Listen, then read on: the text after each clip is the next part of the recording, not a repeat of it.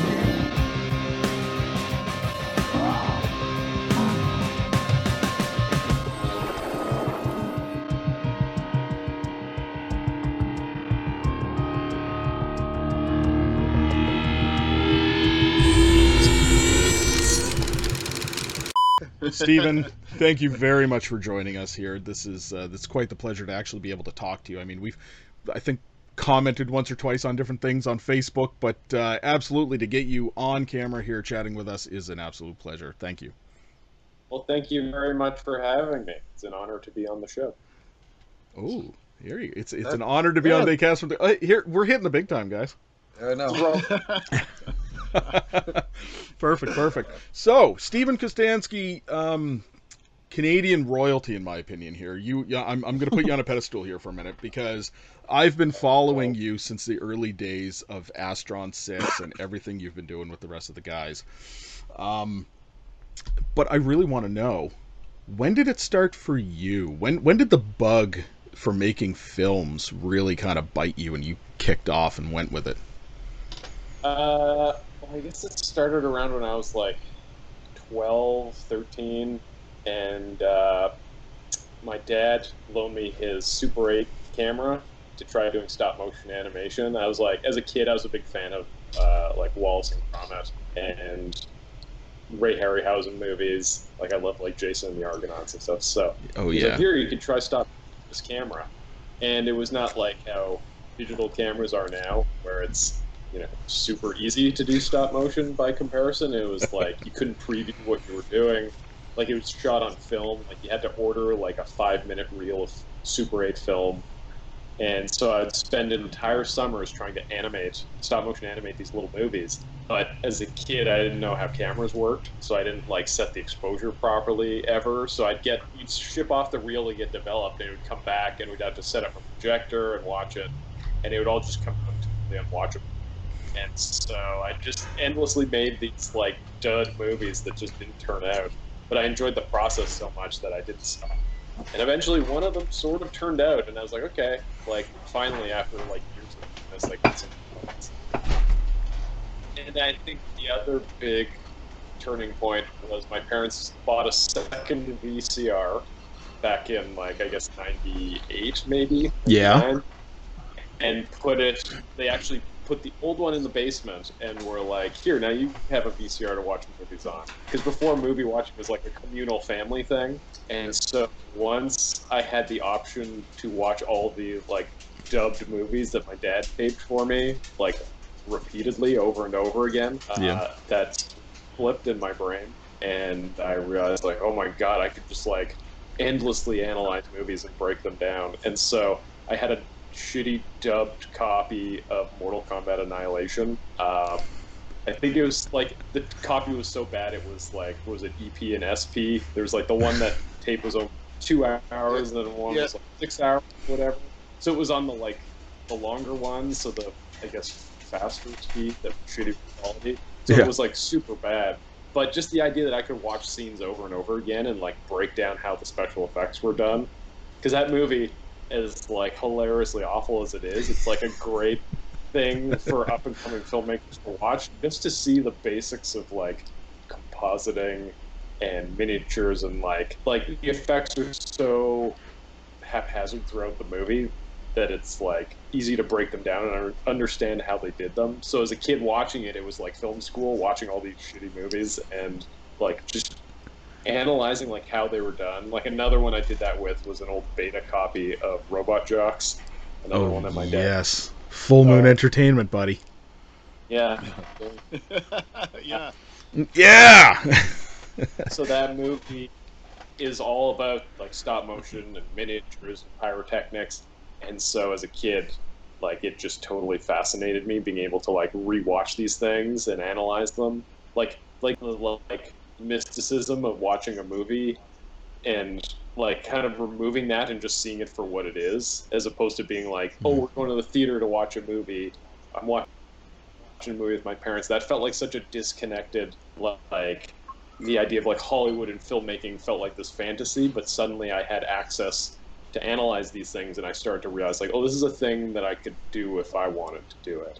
And then I think the real like the, ultimate turning point was when my parents bought me Army of Darkness on VHS, and it was that Anchor Bay release that had the uh, it had like bonus features on the end. Like yeah. remember like at the, the VHS era, they would do bonus features. Mhm. So you just watch past the credits and you get a making of, like the full moon video zones. Uh, and so they had that making of for Army of Darkness, and I remember seeing KNB Effects in their shop, and seeing those guys like it's just a bunch of like bearded dudes in metal shirts, like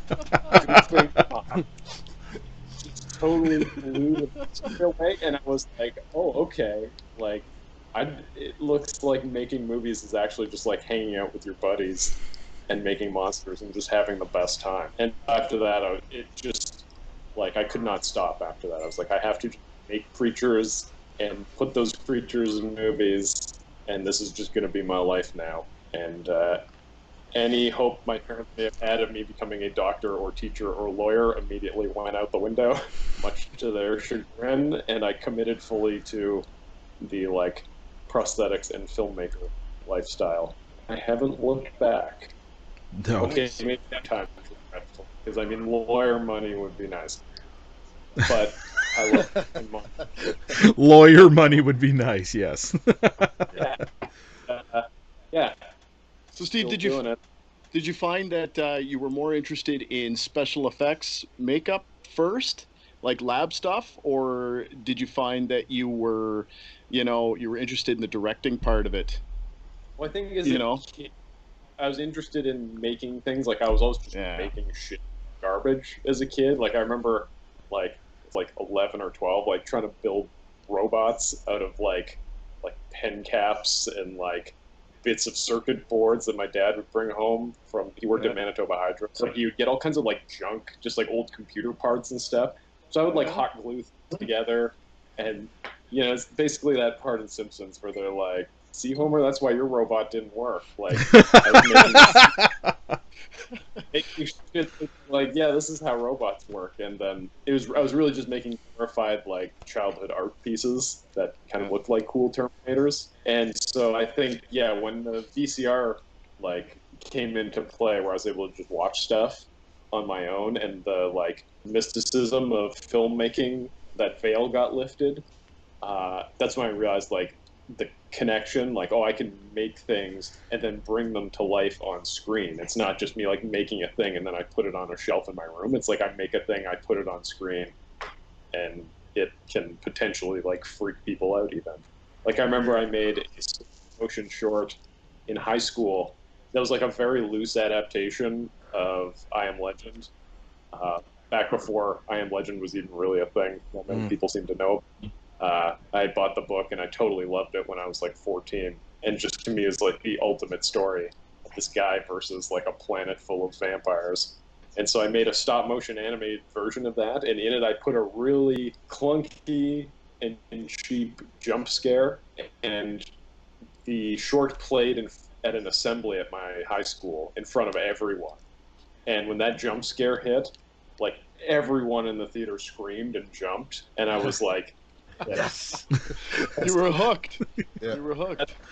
that's the god power that I want to wield. I want to be able to like, people jump up out of their seats, and it was such a satisfying scare because it was one of those ones where people jumped and then started like laughing and talking to each other of like, oh my god, I can't believe that happened, which to me is like the best kind of reaction. Uh, so yeah, that was a that was a big moment for me, realizing like, oh, I can like I can build these things, but then through the magic of movies, I can bring them to life and then get them in front of people's eyes. Mm. That's funny, man, because I, I kind of that kind of happened to me uh, when I was in uh, grade twelve. I was I was doing like a Macbeth play or something like that, and uh, they didn't realize you know what my interest was, and uh, I ended up cutting the, you know, uh, fake cutting the throats of the two guards guarding Macbeth, and then going in and stabbing Macbeth actually in front of you know a couple classes, and bl- I had blood squirting everywhere. You would never be able to do that today, but I had blood squirting everything. My teacher thought I killed people, but the reaction that I got, that's what I thought. I was like, I gotta do this for a living, right? So I Yeah. feel I feel what you're saying, man, big time. Yeah, that's awesome. You know, when you get that first reaction, it's like Yeah. Rock star feeling. And for somebody like me, that's like, you know, I don't play an instrument. I'm not like, I'm not like on the stage. Like I would never like act or do stand up or anything. Like, so for somebody that's more of an introvert who likes to be behind the scenes, to be able to get the crowd reaction without having to like be in a band or on stage performing in a play or something was just like such a confidence booster because it's like oh i can like i can get those reactions too the way that i know how to do it instead of like yeah having to fit into like kind of the more traditional ideas of like what a performer is. It was like being a performer without having to go on stage. Yeah, man, that's exactly the same way that I feel about about that stuff too. One other question I had for you while we're on the uh, SPFX topic: um, Do you find that you pay mo- a lot more attention to continuity throughout your films and things like that uh, because you have that aspect of SPFX in your back pocket? uh no i No? i i am It's just you, Aaron. It's just you, bud. Yeah, like I I get into these arguments with script supervisors on set all the time. Yep. They're obsessing like, oh, that drop of blood on so and so's face is like an inch off, and I'm like, you think that matters? Like telling a good story matters. yeah, The stuff like in the void, obviously in Manborg, Leprechaun, PG, like all these like just glaring inconsistencies that like Right. if you watch the movie like ten times, yeah, you'll find it, but Yeah. you know a normal person is not going to pick up on those things. So yeah, Yeah. continuity. Continuity is not a thing I'm super anal about. I or I feel like there there's tiers to it. There's very obvious things. Like yeah, somebody's shirt color can change between shots. Right. but like I'll do stuff like if it, if it makes if there's like some roadblock in a scene like like a chair is needs to be moved a foot to the left like I'm good to do that if it helps the overall scene work and the same goes for effects. So yeah. Because I find especially when you get into like really chaotic effects too. Like once you get start having blood going everywhere like, there's no way to keep track of that there's no way to properly do that Yeah. so you just gotta your hands up and be like, well, this is, you know, not not to use a, a Trump, Trumpian term that uh, became popular the past few days, but it is what it is. Um, yeah. Uh, no, that's, That's, interesting because I don't- man, for me, I just I don't know what it is. It just automatically zings into my head, and I'm like, no, that's gotta that glass has got to be filled a little bit more, and that you know. But I, I'm, it's not something that I that I studied. It's just something that I that when I'm on set, I'm like, whoa, whoa, whoa. I've even I've even you know sit next to the director or whatever, you know, books of blood. It's like I think that glass, that wine glass, needs to be filled a little bit more, right? And uh, sure enough, right? So he gets on it and he's looking at me. He's like, "Yeah, gr- good catch, right?" Like, so I don't know why. I don't know why I do that, but it's I feel like, and that's the thing that drives me nuts on set because now when the show comes out, find one of those inconsistencies, watch it with a group of people who have no concept of the show, and let me know if they flag that continuity error with you while they're watching, because they right. will not. yeah, you're you're, you're right. You're probably right. And this this is not me railing on be detail oriented and being consistent, but uh, yeah, I think sometimes you just gotta let it go. It's not there. you got to pick your battles on set. And if there is time and money to do it, yes, make everything seamless and perfect and consistent, and let's all obsess over it.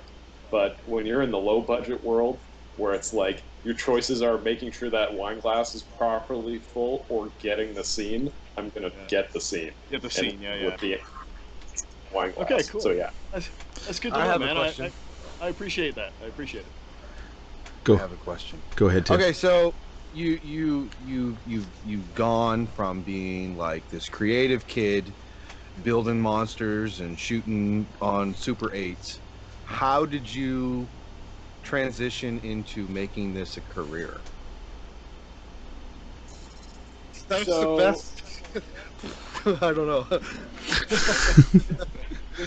in movies and stuff, it's like that's always the question. Is like, oh, how did you actually like go into earning a living at this? And the broad answer is like, just don't stop. Just keep at it and keep working and improving. And like, I'm not saying that stuff's just gonna magically work out, but like, if I found that by segueing into effects and treating that as like this is a job in film that I want to do, not necessarily committing full time to like I want to be a director and direct Hollywood movies. I think that's the mistake. Is people aim for the thing that is not really reasonable to go for, like. But I mean, sure, maybe there is if you go to like a prestigious film school or something, or your like dad is Spielberg, maybe.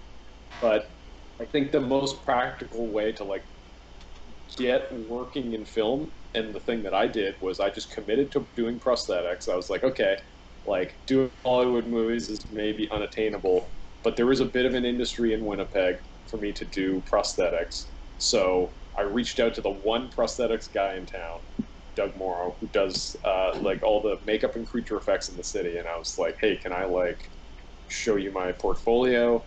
And he kind of mentored me a bit. He got me into the Dick Smith uh, makeup course, which is like a correspondence course that Dick Smith uh, put out in the 80s, and I is still going as far as I know, where he basically mails you a how-to book, and it's up to you to just like make masks and stuff. And when he was still alive, you could like mail him your pictures, and then uh, he'd Wow. like call you, shit all over your work. So I did that but like in like the sweetest way possible. Like he was never he was never blowing smoke.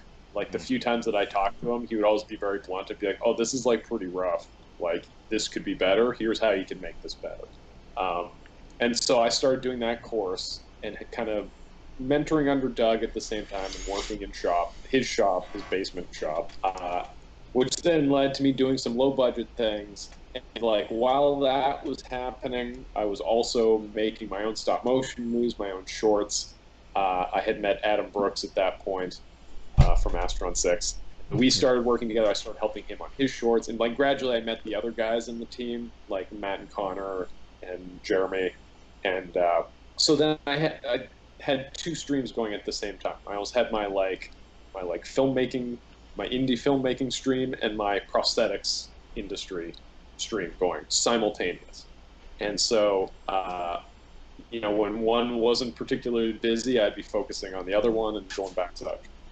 So, like, post high school, I would work on set, doing makeups and stuff with Doug, and then I would go shoot short films with Astron 6 and do makeups on those. So I was like always doing something and always practicing and always being productive and not like waiting around for something to happen. Uh, and so I found they complemented each other nicely because by the time I moved to Toronto, I had had a bit of a professional resume working in prosthetics. So people in Toronto were aware of me. Like Doug had put in a good word. I'd worked on like Wrong Turn 4 at that point, uh, and a few other movies, Capote, uh, some other like shitty straight video horror movies. Uh, stuff that like I could talk to other prosthetics artists in Toronto about and like name drop, and they'd be like, okay, so you've worked on a few real things. You're not like fresh out of school. And so I felt that helped get me into shops in Toronto, while at the same time, like finishing up Manborg and Father's Day, uh, and like Biocop and everything kind of in that era of Astron 6. Uh, while I wasn't making money really from that stuff, that was like getting my name out there as a filmmaker, simultaneous to me working in prosthetics. Uh, so when I moved here, 2010, uh, I started working like almost immediately in prosthetic shops and have been bouncing from one shop to the next and been consistently working while also making my own movies on the side. And it's like uh, just a lot of juggling those two things to keep them going at the same time because the like indie filmmaking part doesn't pay the bills, but the prosthetics thing does, Yeah. and the set, but the prosthetics complements the indie filmmaking because it like enhances my skills and a lot of times gives me resources and things to make my effects in my movies better and my movies help give me some credibility and a bit of a perspective on prosthetics that I think a lot of shop people don't necessarily get because I've actually like had to shoot these things myself and seen all the pitfalls that come with certain kinds of effects and trying to shoot them. So yeah, the key advice that I could give right now for anybody who wants to like break into the film industry is like pick that stream, that job, and commit to it, and don't go in with an attitude of like I want to be in charge. Like treat it like a job, whether it's whether you want to do like sound or editing or prosthetics or whatever. It's like you pick that thing and you pursue pursue that and expect to do that like just as a job and do if you want to make movies, make them on your own, but don't expect to make a ton of money off of it. Like the resources are there now to do it. Like pretty much anybody can go make a movie now. Like there's not really much of an excuse. You don't have to shoot on film. Like the cameras are at such a point that like I feel like high schools have like cameras that can shoot feature films now, like that could be, you know, sold internationally. So that's uh, that's my advice on getting into the industry and kind of how I got into That's good advice. That's good advice. It, it, it, it, extremely good advice, and it, it really, really. I, I'm just going to say it. Manborg makes entirely too much sense right now after hearing all of these stories. How Manborg came together, and and the interviews that I've read with you before as to uh, as to uh, the the amount of actual time that it took for you guys to, to green screen everything and do all the effects and and film it. it yeah, Yeah, well, that was happening at the same time as me. Like, like we filmed it when I was still in Winnipeg, and then the following two years of post production on that movie was me transitioning into Toronto and working in the industry here. So I was super busy. Like the movie probably would have been done a year earlier if I wasn't like getting thrown into like Resident Evil Five and Silent Hill Two and all these like random things back in 2011. Like it was just a really hectic time, so it had to go on the back burner. So I'd be working in the shop, and then I'd do my like 12 hour day, and then I'd come home, and then I'd be working till like two in the morning compositing shots for Manborg just to try and get it done. So yeah, it was a real like kind of do it when I have time to do it sort of thing. It was not a traditional production by any means. It was just kind of done as I was able to make it happen. Yeah, no, it, it it absolutely, absolutely worth the wait though, worth the wait. I went to a screening of it. Jason Eisener held in Halifax, and and uh, yeah, Yeah, that was. Uh, he, I think he sent me photos from it. I'm sad that I couldn't go to that one, but it sounded like fun. yeah, it was definitely, definitely a bunch of fun. Definitely a bunch of fun. Um, so okay, that being said, I I have one major question for you. With everything that you have going on, what's probably the most fun or the best time that you've ever had producing something like making something like this like whether it's a specific movie or short that you did like if you could say this is this is this is my happy place making this what would it be Happy place. Uh, I don't know. I've had so many like isolated moments on everything that I've made that, uh, like, there's just such a variety of happy moments. One that I always go back to is when we we're filming Cool Guys Astron Six, our like beach comedy short. yeah there was one day we were out at the beach shooting at this like snack shack. Uh, it was just like this nice, beautiful summer day at the beach, and just all of us hanging out and having fun. And that to me was such a like vacation of a day shooting a movie that uh, like like I'm out in the world. I'm not like holed up like a mole man in my in front of my computer working. I'm like actually out in the world interacting with other human beings and like laughing and having fun, but also making a movie and being productive. So that's like the ultimate combination to me. It's like I can't just relax. I making movies at the same time. But that was the perfect synergy of the two. It's like I'm hanging with my friends, making our goofy short film, and we're out at the beach. It's like doesn't really get any better than that. Um, as far as like other examples, like when it comes to like effect stuff, I, I had like lots of fun moments on PG making creature stuff. I I find like with effects, it's always so hectic that it's like like hard to call it fun necessarily, but it was definitely like a great team on PG and a lot of like really fun people to be around who helped out. So like a lot of like the creatures and stuff we made, I have a lot of fun memories right now of making those. Um, I mean, Resident Evil Five was a lot of fun. That was like back in 2011. I met a bunch of my like effects friends that I've like I'm still friends with to this day on that show. And it was just such a crazy, hectic thing. And at the time, for me, it was like a big deal. I know you can say what you want about that franchise as a movie franchise, but just as like a brand name, the Mhm. Resident Evil name to me are valuable and means a lot. So like at that point, I'd felt like, oh, I'd made it. Like it doesn't get any better than this. And so we just had a lot of fun in the shop, uh, just making zombies and those. Uh, I think we made like a Licker stand-in for the Licker sequence, uh, so that was fun to sculpt. Um, the It Chapter One was fun to work on too. Like that was a great shop experience. It was very surprisingly low key for such a huge movie. Uh, I got called in. This is right after we finished The Void, um, and so I was like scrounging for work, and my friend Tony called me and was like, "Hey, do you want to do uh, some life casts for it? Like just a bunch of zombies?" And so I was like, "Oh, okay, sure." So I came in. I helped for like a couple days on these life casts, and I thought like that would be it. But then you cut to three months later, and I was still there making stuff. Like I ended up. Uh, I- don't remember all the characters' names. I'm not the biggest it head out there.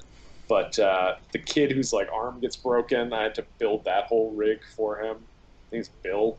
I think um, he like falls through the floor and his arm gets busted. So it was like this whole fake arm where he had to like have his real Oh arm shit! strapped. Um, what's his name? The smart ass kid. Richie? Not not Richie. Wozak. No, the the one that was always talking fast.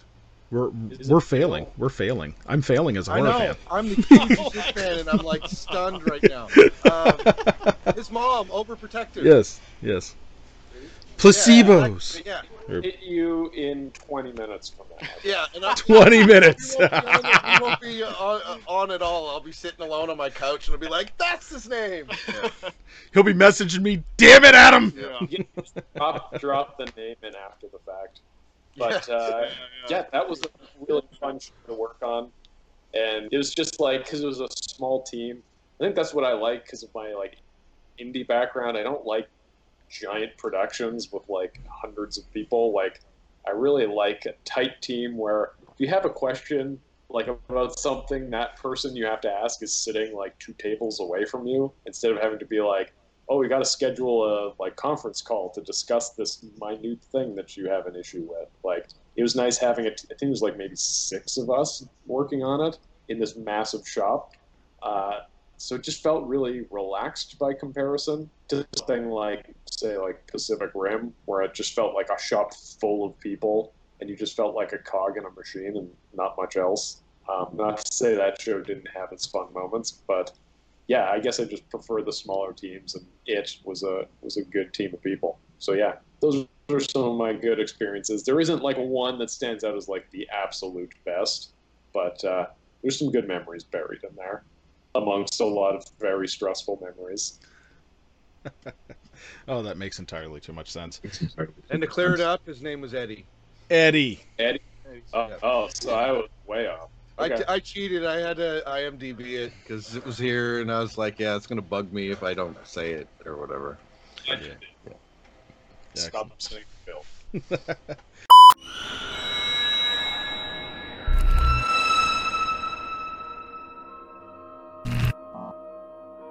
Hello, everybody. I am Fabio Frizzi, and you are listening to Daycast from the Coast.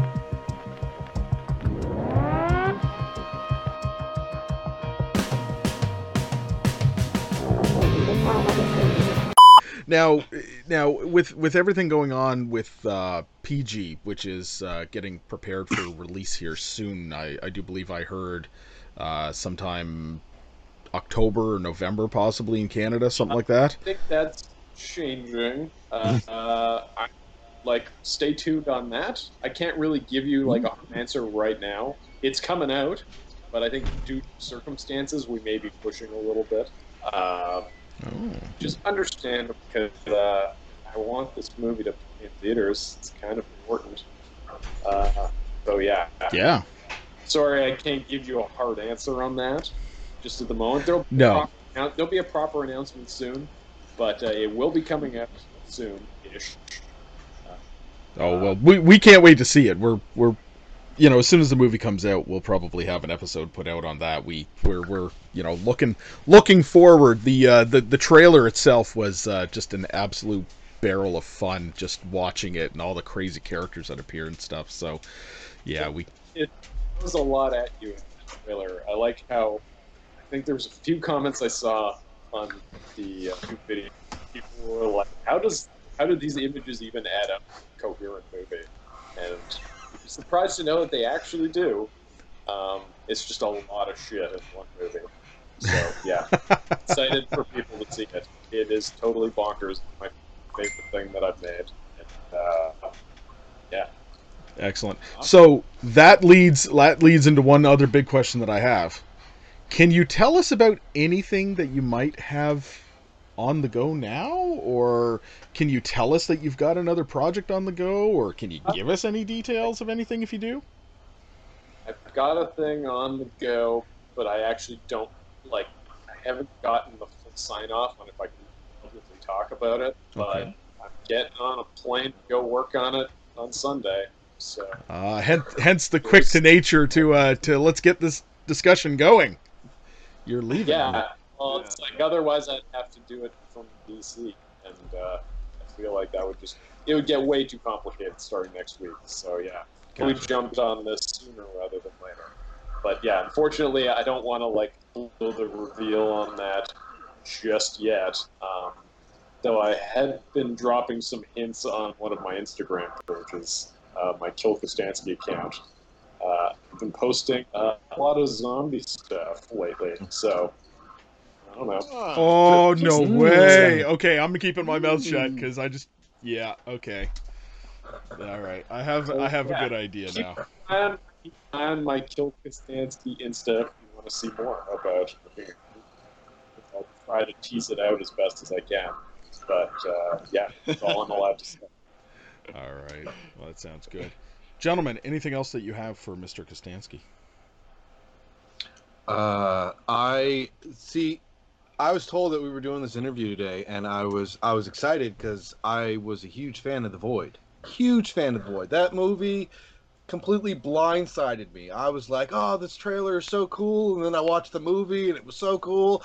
But I started going through your IMDb of your effects work, and you've worked on some fucking movies, man. Like, Yeah, Yeah. it's been a long decade um, working on lots of random shit. Yeah, um, I mean, you, you, you, we've talked about it. You've done uh, some stuff on the Suicide Squad. You did stuff on Clown, uh, ABC's of Death. Like, I'm like, man, this guy's been like doing all kinds of stuff. Um, out of out of your big list of things, I mean, is there is there an effect or some is, is some movie you worked on that like you were like, holy crap, like I can't believe I'm like on this set right now doing this. I mean, this is such a like dud of a movie to bring up, but I'm a crazy Silent Hill fan. Yeah. So when I got when I got hired on that second movie, it was like I know I said Resident Evil was like a Yeah. high point, but really, in terms of just like like a property that I cherish, like just being able to have my name attached to a Silent Hill Mm. thing, such an achievement to me. like I got hired. I was hired as like an intern on that show. I wasn't even like a full effects artist, and uh, eventually worked my way up to being more uh, useful on the team. Just because I was so like committed to it and just busting my ass trying to make all this stuff is like a real crazy experience in terms of how many people were on that show. It was like every big effects artist in Toronto at the time was on it, and it was just such a hectic schedule. And uh, yeah, working with Paul Jones out of his shop, uh, building all these weird monsters, like it was, it just meant a lot to me Mm. that I got hired on that thing and that I get to have like a credit that says I worked on the Silent Hill property. Yeah, that's Again, say, say Oh, what yeah, you will awesome. so, uh, just being attached to that brand uh, is a huge achievement. So, Yeah.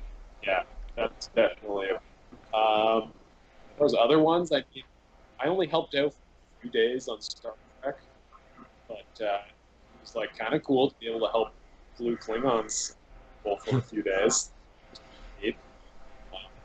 Wasn't even really a Star Trek fan at the time. I don't know. Again, it's like I'm happy to be involved in anything that's like a property, like a brand that's recognizable. Mhm. It just, I don't know. It's like it's it just becomes an extra bit of justification Yeah. uh, for obsessively watching movies as a kid and like you know not going outside like a kid probably should have been doing.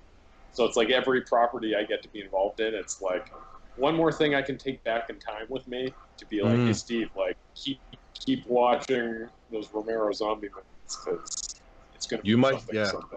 Um, with that being said, is there any property that you might have been a huge fan of as a kid that you haven't worked on yet that you would love to work on? Good Oh, question. there's so many, so many. I would Mm. You could just name pretty much anything and I would be all over it. Like Leprechaun for me, even though it's like not definitely not a franchise that I was like obsessed with as a kid. Like I watched it like part of that uh, like catalog of like video horror movies that I consumed. Mm. Uh, but like any kind of in that realm, I would gladly tackle. Like I would be all over like a Pumpkinhead. Nice. Uh, Oh, Yes. You know anything like that like i really someday hopefully uh, when the dust settles from the littlest reich i'll be able to maybe try doing a puppet master um, or like uh, trancers you know just like there's so many properties that are just sitting there that i'm like why are we not making Mm. like 10 sequels now i guess i just really am nostalgic for that like late 90s early 2000s era of like straight to video hellraiser movie where they just like crank them like where it was Yeah. just like every every year there was like a new hellraiser and a new prophecy movie Yeah. like that's the kind of world i want to be operating in where i can yeah just jump from like one straight to video thing to the next i know it's like such seems like a low bar to set but it's so much fun making leprechaun and i would just love to keep doing that kind of thing like trying to like breathe some life into stuff that's kind of stagnant and maybe become a little forgotten try to rejuvenate some of these properties because i feel like there's so many iconic horror franchises that deserve to come back deserve to be revisited uh, i would be all over doing a wishmaster movie oh yeah. that's yes. one that I feel like I've, I've been pushing for that for a while. we got to get Divoff in the uh, makeup though. Yeah, or, or at the very least, like get him to do voice or something. Like just yeah, got to get him back to some capacity. Yeah. Um, but I think that would be a fun property to reintroduce. Like we just, I don't feel like we have any like horror icons right now. Everybody's like nostalgically looking back on Freddy and Jason and it's things that like are never gonna come back in their current state just because of rights issues or know people being old. So it's like let's like there's other thing there's things outside of that that we could be trying to rejuvenate and revisit. I mean, I'm a I'm also a huge Phantasm fan, and I know that I know Angus yes. I know Angus passed, and it's sad, but I I feel like there is a way to continue that universe and still honor his memory as the tall man. Because to me, tall man is such a he's like he's like bigger than just that character. I feel like he's an idea more than just a man. Absolutely. And I think that there's ways to reintroduce the tall man in a more Lovecraftian sense that uh, doesn't necessarily have to be Angus Scrimm. Um, so yeah, yeah, I feel like that that would be a cool franchise to you know bring back and maybe like introduce younger audiences to it because it's just Amen. so spooky. It, de- it definitely Yeah. does need a refreshing, like a fresh coat of paint, if it's going to go any further. Because uh, yeah, we're we're doing an entire series of uh, on Phantasm right now, and uh, the comments and the discussions that we're having are quite interesting. Let's just put it that way. So yeah, because I I I was not a Phantasm fan growing up, so it's kind of like I lost that window of like magic and wonder as a kid watching them, right? And I'm watching them as a cynical 40 year old man now, and I'm like. What the hell is going on? Like, I, that's my biggest gripe. I don't know what's going on, and I tried three, mo- four movies, and I mean, the third one was really good. I liked it, um, but I don't know. I mean, and I always said that I can appreciate the series because you know it's iconic, music. tons of people like it, all that kind of stuff. But oh, and the soundtrack is like one of my favorite themes ever in horror. Um, but yeah, if like if someone could bring it back and just just have it make a little bit more sense and a little linear for my stunned ass, so like I would be happy because the idea behind it is so cool, right? Like it's like it's so unlike anything else that's going on, and I don't know. I try, Yeah. I try every episode. I try. I, I totally get that it gets very muddled, and I think some of the appeal comes from that because it's almost like it works in like a Lynchian kind of way, where it's like it not making sense is what makes it scary and unsettling. But I do think like you could streamline it a bit and still keep like like it's basically what we did with the Void, and the Phantasm was an inspiration for that. Was like not having all the answers is good. Uh, um, and helps build dread and mystery and suspense, but having you still have to like ground it in characters and like their actions and their journey should Yep. make sense. Yep. And having stuff in the background that's ambiguous uh, is fine and only enhances kind of like the plight of the characters. But if you make it, if suddenly like their actions don't make sense and then what's ha- what the overarching story doesn't make sense, and you're just sitting there confused, then you kind of lose lose the effect a little bit. Um, so yeah, I think there there's a way to attack Phantasm that would make it work and make it accessible without losing the kind of weird mystery of it. So yeah, Yeah, you Maybe definitely want something. You, would- you wouldn't want to lose that what, what that background that it's got because that's what draw, drew me to Phantasm was was how strange and off the wall it was, and uh, and that's why I brought it up to you guys for the podcast. was just, you know, let's do this because I knew we were going to have certain uh, aspects from each one of us that may not that may not jive, right? And that's what's happening. So Well, that's what makes a good show: conflict and difference of opinions and, and, stuff, and right? people So- getting frustrated and I, uh, for me personally, I honestly think with Phantasm, the like inconsistencies that bug me the most are the ones that feel like they're just put in as like just just as like jump scares and things that almost feel like studio mandated.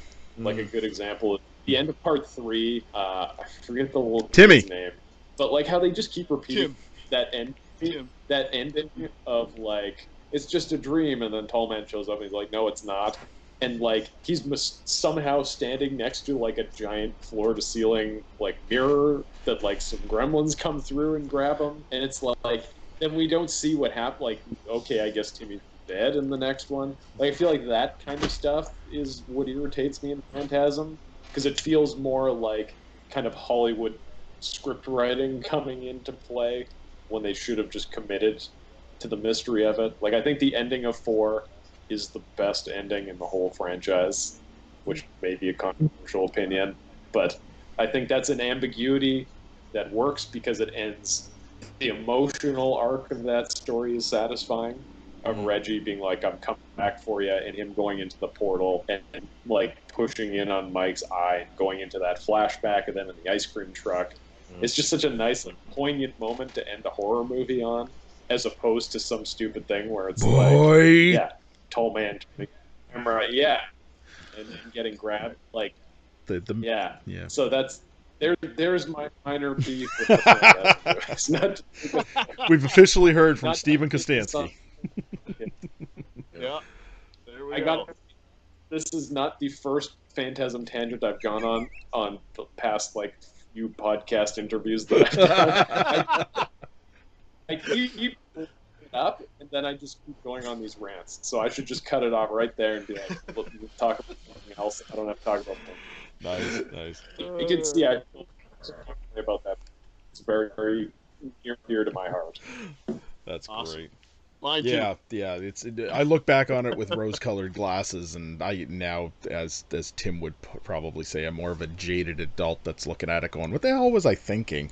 In some cases, but you know, you can get some enjoyment out of it. So, eh, Well, the thing that I always said was this: these movies were made with love. Like this guy is like this is his his vision and his Mm. dream, and I think it's awesome that he's able to not alone like only make a featured film, but like multiple sequels of this vision that he has, and I totally respect that. It's just sometimes the way it comes across, it's like, uh, what are you doing? Where am I at? Why is he alive? I thought he was dead, and you know what I mean? But yeah, it's Oh, it's definitely an I feel it's- enjoyable movie to watch. Like, kind of go through this rabbit hole of this guy's brain. You know what I mean? So It's a bit of a like George Lucas syndrome, I think, where if you have one creator who, where it's just his vision, yeah, like unaltered, you're gonna run into those problems where it's like probably could have used maybe a bit of like I don't know, like critique on the screenplay level from somebody else to be like maybe let's uh, smooth this out a bit.